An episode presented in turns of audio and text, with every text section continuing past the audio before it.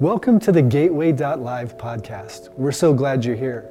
We pray that God speaks to you through this message and through His Word today. For more information about our church, please visit us at www.gatewaylife.com. Now let's tune in.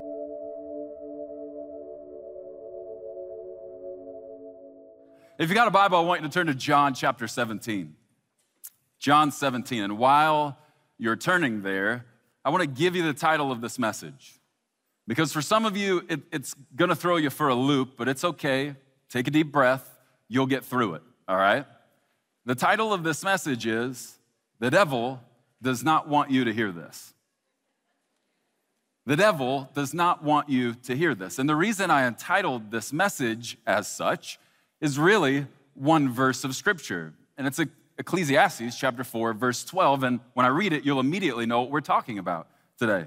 It says this A person standing alone can be attacked and defeated, but two can stand back to back and conquer. What we're talking about in this message is unity. And when you look at the landscape of things on the earth, it will not take you much time at all to see the unity, especially in the family of God, is under attack. The devil hates unity. I realize some of you don't like the fact that I put the devil's name in the title, but listen, scripture is clear. We need to understand his playbook so that we can stomp him out the way we're supposed to, all right? I don't know if you've ever been in a season where you were praying for something and it, it was like way up here and it was such a big deal to you that everything else you were praying for was like down here. Have you ever have you ever been there before where something was so important that it was up here and everything else seemed in comparison like it was down here?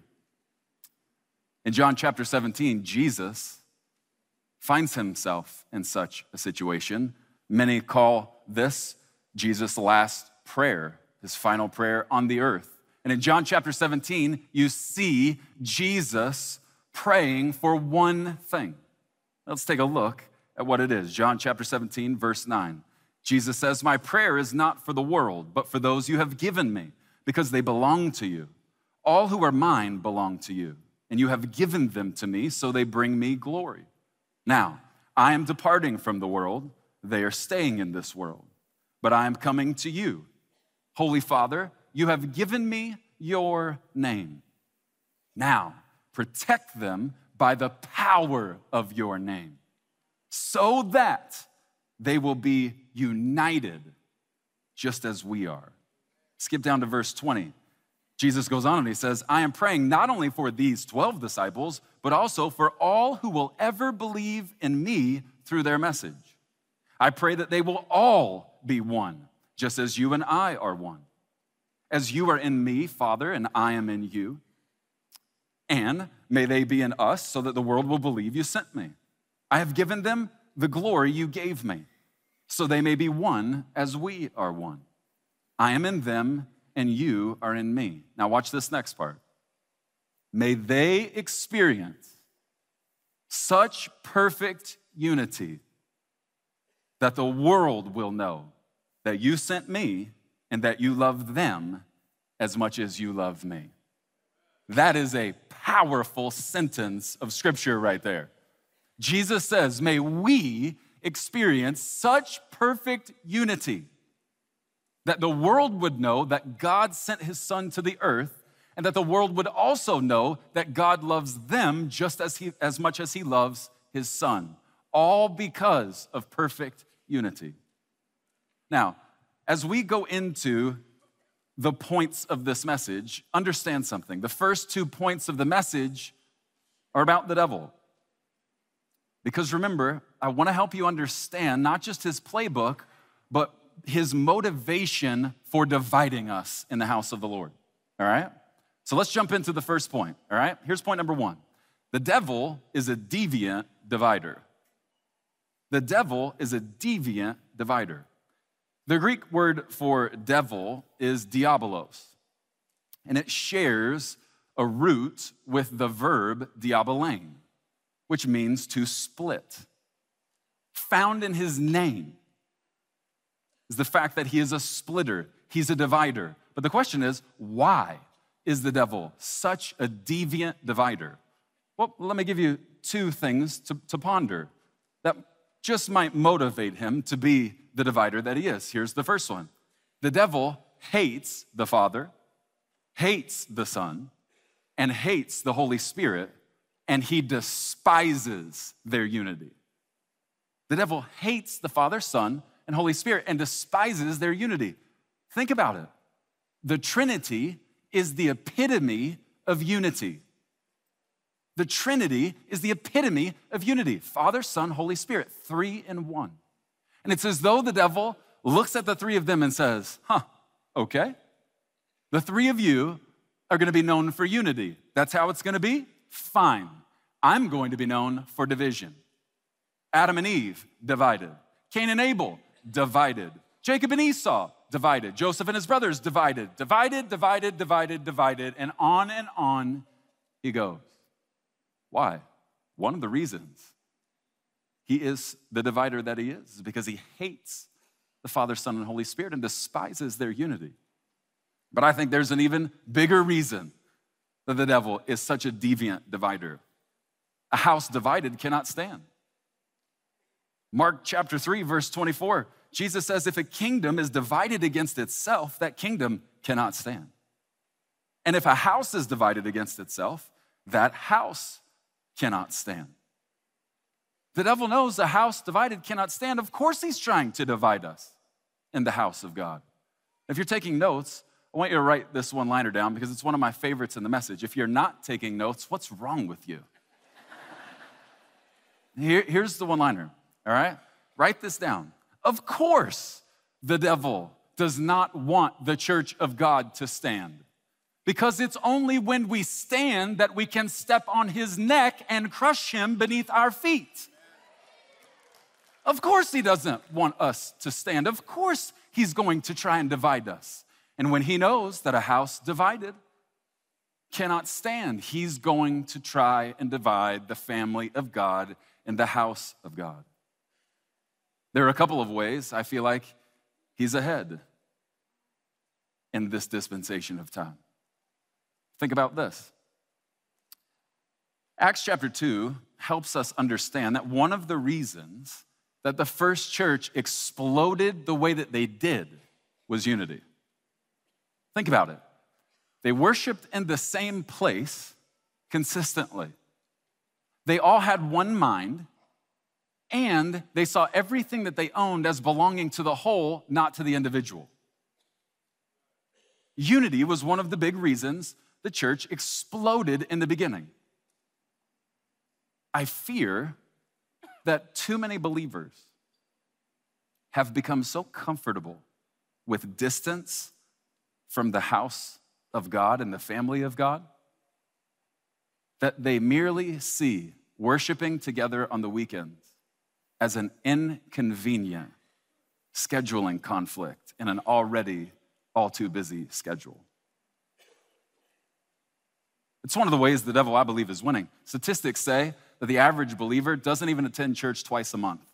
Preston, the church planner's handbook would clearly state that you cannot tell people in this day and time that they need to be in church every weekend. Yes, I can, and yes, I will. Listen, don't, don't applaud me. Listen, the reason is obvious. Go all the way back to the beginning of the church. Worshiping together as a family consistently was a key part of, of the church being healthy and powerful and will remain a crucial part of the church of God being healthy and powerful until Jesus comes back for it. So we've got to talk about it. Well, Preston, in days gone by, there were not children's uh, sporting events the way there are now, and that's why we go to church once every month. Hogwash. I get it, we're there too. I'm like a taxi service. But we have to fight for unity, especially in the house of the Lord. And it's no good if we're worshiping together inconsistently. How will we ever experience the powerful unity the church in the beginning experienced when we worship together so inconsistently? Let me give you another area where I feel like the devil's winning in the family of God by dividing us. He's using politics. He's using politics. And understand something. If a church is divided by politics, it is only because its members value policy more than they value people.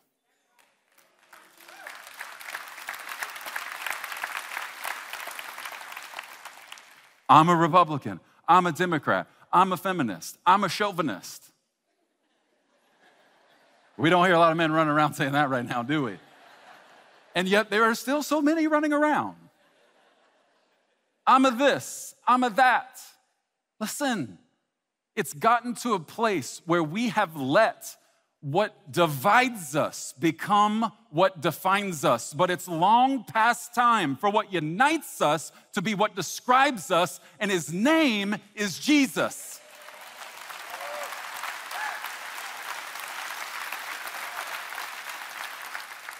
I'll show it to you in scripture. Colossians chapter 3, verse 11. In this new life, it doesn't matter if you're a Jew or a Gentile, circumcised or uncircumcised, barbaric, uncivilized, slave or free. Christ is all that matters, and He lives in all of us. Listen, I'm all for public discourse. But when discourse causes division in the family of God, we are discussing the wrong things in the wrong ways. We've got to listen, we don't agree on every position, but we do agree on a person, capital P, and his name is Jesus, and we've got to get back to what unites us, not what divides us. And that leads us to point number two Satan hates his notes on unity. Kind of a random point, isn't it? Satan hates his notes on unity. I think some believers are under the, the mistaken impression that the devil has all knowledge. Only God has all knowledge. The devil does not have all knowledge. Listen, if God and Satan were playing Jeopardy, it would be a whole bunch to nothing. But while the devil doesn't know everything, I'm convinced it's because he doesn't know everything and God does know everything that he takes such copious notes. And he has been doing so since the beginning. I think if we were to sneak away with the devil's notebook, the notes he's been taking since the beginning, Adam and Eve, since, since the beginning of humanity, I think if we were to pore through his notes, I think we would see things like this Be careful, unity gets answers. I'll show it to you in scripture. Matthew chapter 18, verse 19, Jesus says, I also tell you this if two of you agree here on earth concerning anything you ask, my Father in heaven will do it for you. Unity in the name of the Lord gets answers. And the devil has seen God make good on this promise time and time again. Unity in the name of the Lord brings answers. Have you ever thought about this before? Have you ever thought about why there is such a battle at the end of every message where you feel like you're supposed to go forward for prayer? You know, you get that feeling and you start wrestling. No, I'm not going to go forward because I don't want people to think this or that. And it's like there's, there's this intense battle. And, and you might have thought that the battle was between you and yourself or you and your pride, but the battle is actually between you and the devil. Well, Preston, why would the devil be trying to war with me at the end of a message where I feel the Holy Spirit leading me to go receive ministry at the altar? I'll tell you why. Because the devil is desperate to keep you from agreeing with anyone in the name of the Lord. So he's gonna try and stop you. Because unity brings answers. I think we would see something like this in the devil's notebook as it relates to unity. Unity is more effective against its enemies. Unity is more effective against its enemies. Ecclesiastes chapter 4, starting in verse 9. Two people are better off than one, for they can help each other succeed. If one person falls, the other can reach out and help. But someone who falls alone is in real trouble. Skip to verse 12. A person standing alone can be attacked and defeated, but two can stand back to back and conquer. Three are even better for a triple braided cord or a cord of three strands is not easily broken. The devil has seen this one time and time again. Where two of us coming together in the name of the Lord become a whole lot more frightening to him than one of us coming with the best intentions in the name of the Lord. The devil hates when we come together to fight him together because unity is more effective against its enemies. Let me say it like this alone is the easiest way to be attacked, but unified is the wisest way to bring an assault. Alone is the easiest way to be attacked, but unified is the wisest way to bring an assault. Why? Because unity is more effective against its enemies. I think we would also see this next thing in the devil's notebook as it relates to his notes on unity that unity drips, dues, and demands. Unity drips, dues, and demands. Psalm 133, verses 1, 2, and 3. Behold, how good and pleasant it is when brother, brothers or the brethren dwell in unity. It is like the precious oil representing the anointing. It's like the precious oil on the head running down on the beard, on the beard of Aaron running down on the collar of his robes. It's like the dew of Hermon. And I don't know if you know this, but dew in the desert is a hot commodity. And I'll tell you why because dew brings refreshing in between rains.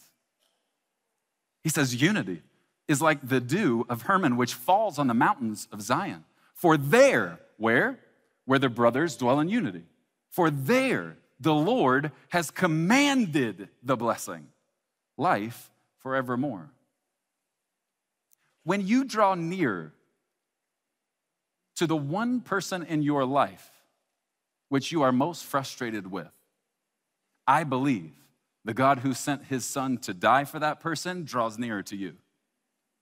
And you know what he comes bringing? He comes bringing his anointing, his refreshing, and his blessing. Now, I want you to think about this for a moment. If the devil's mission is to steal everything from you, to kill you and destroy you, everyone you love, and everything you touch. If that's his mission, do you think he wants to see you experiencing the anointing of God, the refreshing of God, and the blessing of God? No. Of course, he's as motivated as he is to divide us. Because unity brings God's anointing, his refreshing, and his commanded blessing. But I think if we went through the devil's notes on unity, there is one thing we would see that stands out more than anything else. Unity is unstoppable. Unity is unstoppable. Remember in Genesis chapter 11, and I'm going to read it to you. The story will become familiar probably for many of you very quickly. Genesis chapter 11, verse 1 says this At one time, all the people of the world spoke the same language and used the same words. As the people migrated to the east, they found a plain in the land of Babylonia and settled there. They began saying to each other, Let's make bricks and harden them with fire. Then they said, Come, let's build a great city for ourselves with a tower that reaches into the heavens. This will make us famous and keep us from being scattered all over the world. But the Lord came down to look at the city and the tower the people were building. Look, God said. Look, the people are united and they all speak the same language. After this, nothing they set out to do will be impossible for them. After what? Will nothing be impossible for them? After they realize what they're capable of when they're unified. And this is unity with bad motive. Do you not think the devil was sitting in the front row that day at the Tower of Babel, watching how God responded to unity even with the wrong motive? And what did God do? God rips down the tower, scatters all of the people across the earth, and gives them all different languages. Okay, if you're taking notes, I want you to write this one liner down too. And remember, we've already established if you're not taking notes, we're going to have altar ministry at the end, and you can come receive prayer. But I want you to understand something. The devil has been trying to separate us from God since he fell. but he has been violently trying to separate us from one another since he saw that tower fall. I believe when the devil saw that tower fall, it was like a lightning bolt. And it came to him. Why do you think he is so passionate about unity on his side and division on ours? Because he saw how God responded to unity. And if that is what unity with bad motive is capable of, can you even wrap your mind around what unity in the name of the Lord is capable of? Listen, it's downright frightening to the devil. One of the biggest bullets I believe you can fire in this season of your life is to fight for unity with the person you find yourself most frustrated with in your life, whom God has created you to be able to grow through life with. You want to fire a bullet at the devil right now? Go chase after the person that frustrates you the most in your family or as friends. Fight for unity. The devil can't stand unity. And listen, he's been taking thorough notes since the beginning of humanity. And understand, he's been paying close attention to everything God responds to and every one of God's uses for unity in the family of God. Understanding all of this is crucial to understanding why the devil is so motivated to divide us. Now, the first two points involved the devil. But let's transition and start talking about you for a moment. More importantly, let's not just talk about you, let's talk about you and that person in your life whom God has given you that you are so frustrated with and so distant from. I get it. We've all been there. Many of us are there right now. So let's talk about it together. Point number three unity demands your commitment. Unity demands your commitment. Ephesians chapter 4, verse 3 says, Make every effort to keep yourselves united in the Spirit, binding yourselves together with peace.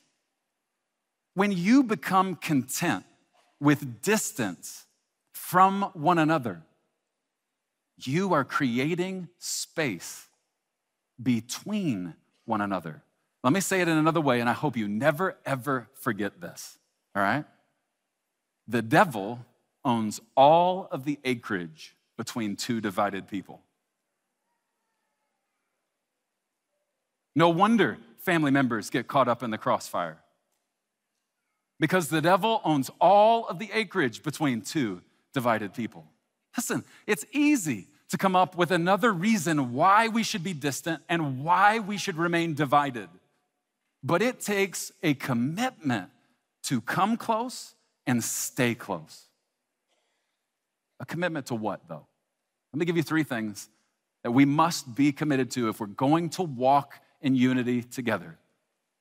We've got to be committed to these things. Here's the first one we must be committed not to judge. We've got to commit not to judge one another. Have you ever noticed how easy it is to judge the person you're most frustrated with? Have you ever noticed that before? It's so easy. It's easy to just sit back and go, well, the reason they did that was this. And the reason they said that was this. And the reason they behaved like this is that. And, and it's really it's, it's not because you know everything, it's actually because you have a critical spirit. Because a big part of judging is you thinking that you know the motive behind their behavior. We can't judge one another like that.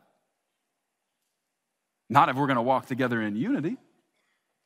And understand this about a critical spirit a critical spirit will drive you further away from others than any plane, train, or automobile ever could.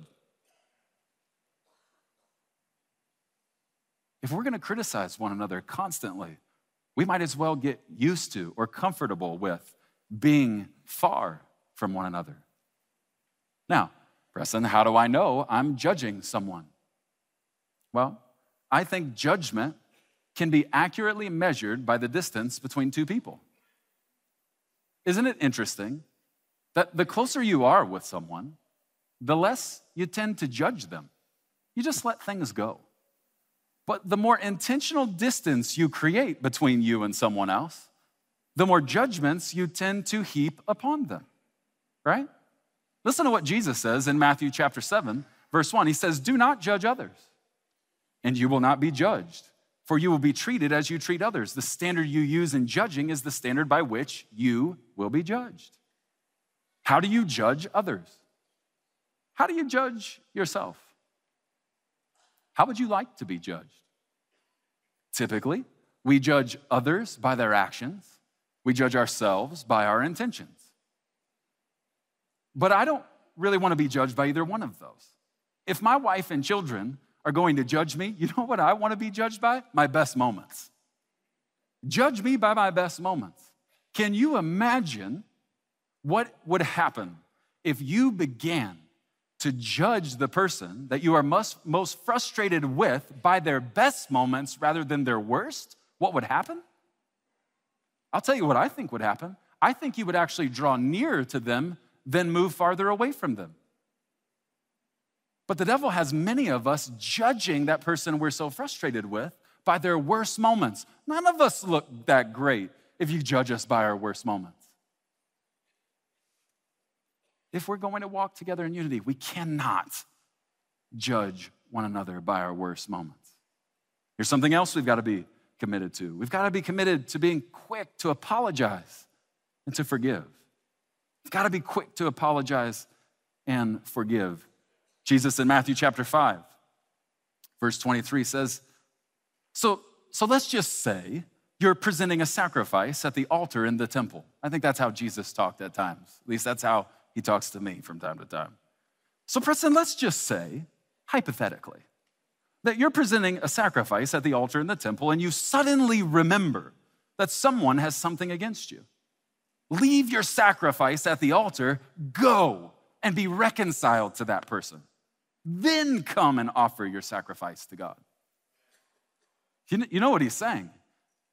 And any of us who have distance between someone in our life, we don't want to hear it but this is the picture. That God kind of looks and goes, Preston, I love it when you come into my presence and you want to be alone with me. But even if you come into my presence with some incredible sacrifice, you need to understand if you have a relational fire over here that you're pretending doesn't exist, when you come into my presence, hey, I love that you're here, but go be reconciled to that person and then come back and be with me. We have to fight for reconciliation. How do you do that? We have to be quick to apologize and forgive. Notice that I said, apologize before I said forgive. Because many of us are waiting for the other person to come and ask for our forgiveness before we then ask for theirs. Listen, always be first to apologize and to forgive, for doing so creates an atmosphere the devil despises and a relationship he fears. Be quick to apologize. Be even quicker to forgive. That brings us, oh, I love this one. I, I gotta say this before I move to the last subpoint. Oftentimes, the best relationships require the most forgiveness. Just ask Jesus. He loves his relationship with you, but he's had to forgive you and forgive me of a whole lot. We need to be more like him. We need to be more like the Father and forgive and apologize. Be quick to apologize and even quicker to forgive. Here's the third commitment we're gonna have to make we're gonna have to commit to see, appreciate, and celebrate. To see one another, to appreciate one another, and celebrate one another. The reason you keep seeing the devil in the person you're so frustrated with is because you keep listening to what the devil is telling you about them. Write that one down. Well, that person is just like the devil. Yeah, you're always going to believe that as long as you listen to what the devil is telling you about them. Isn't it so interesting how conveniently religious we are as believers? When the devil comes to us to tempt us, we say, Get thee behind me, Satan. But when the devil comes to talk negatively about someone we are frustrated with, it's as though we pull up a chair for him.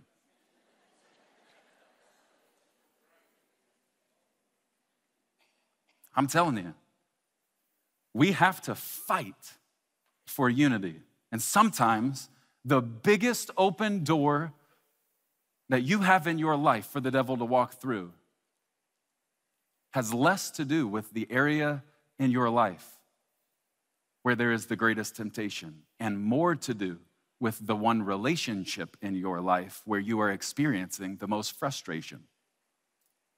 It creates a wide open door for the devil to walk right through, wreak havoc in your life and theirs, and on every square inch of ground in between the two of you. We've got to fight to see one another the way God sees us. My son Tyler is here. Tyler, come here. Come up here, buddy. I promise I'm not going to embarrass you. you had that deer in headlights look for a second. He didn't know this was going to happen. Hey, buddy. Good looking man right here. This is my mini me. We call him mini me, don't we? He looks like me. He thinks a lot like me. When he's looking to buy something, he researches just like me. You look at his toes, they're just like me. And I'll catch Holly from time to time looking at Tyler doing something, and she'll roll her eyes and say to me, Babe, that is so you. And I will catch myself watching Tyler do something, and I'll say, That's so me, and I love it. I don't know if you know this, but that's what God says about you. You were created in His image. Another way to say that is, you're like His little mini me. And there are times God peers over the balcony of heaven, watching you, saying, Oh, look, look, he's about to do it. She's about to do it. I love it when she does that. That's so me. That's just like me. Why? Because he created you in his image. But I think we all need to be reminded of the fact that he also says that about the people we are so frustrated with they were made in his image too. They are like his mini me as well. I want you to close your eyes for a moment.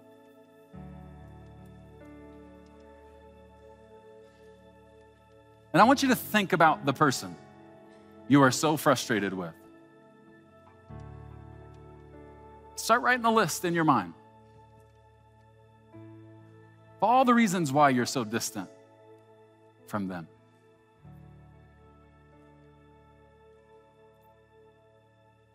I believe the Holy Spirit's speaking to many right now. A name, giving you a face. Come on, just write the list of why you're so frustrated with them in your heart. Now, I want you to open your eyes and I want you to look at my son Tyler. And I want you to look at him and remember the same way I look at my son is the same way God looks at the person you're so frustrated with. They're one of His. Don't you think it grieves Him to watch you be so frustrated with someone He is so obsessed with? Listen to me. Take your list you just made in your heart and burn it. It's time to end all that nonsense. Life is too short to keep judging them being mad at them, staying away from them. It's time for all of that to end. It's time for you to fight for unity with one another. As the family of God, as your own family in your own house, it's time to fight for unity.